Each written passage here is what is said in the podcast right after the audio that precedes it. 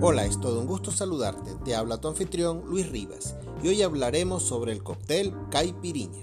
Es la bebida nacional de Brasil, pero la caipirinha se conoce en todo el mundo. Se prepara con un licor típico de la región que se llama cachaza, que se hace a base de azúcar de caña y se parece al aguardiente o al ron. También lleva limas y azúcar y es un cóctel dulce.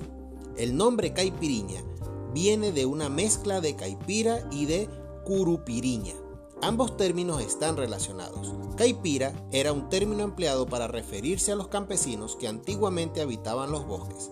Este a su vez está relacionado con el nombre Curupira, un demonio místico que vivía en los bosques y cuyo diminutivo Curupiriña es la palabra que también se usa para referirse al estado de ebriedad en el que comenzamos a ver borrosa.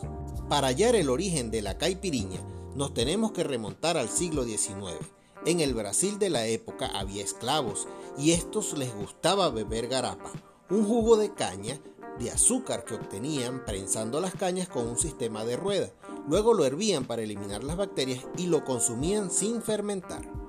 El caso es que durante las fiestas y rituales mezclaban su garapa con aguardiente local a base de azúcar de caña.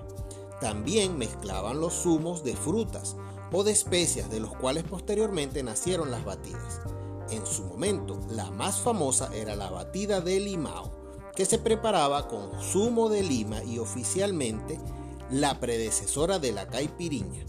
Con el tiempo, la batida de limao evolucionó pasando a llevar trozos de lima, dándole la cáscara un sabor particular.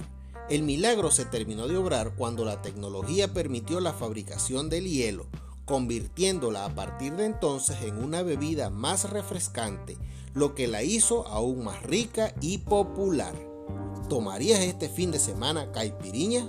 Soy tu chef Luis Rivas y será hasta el próximo encuentro.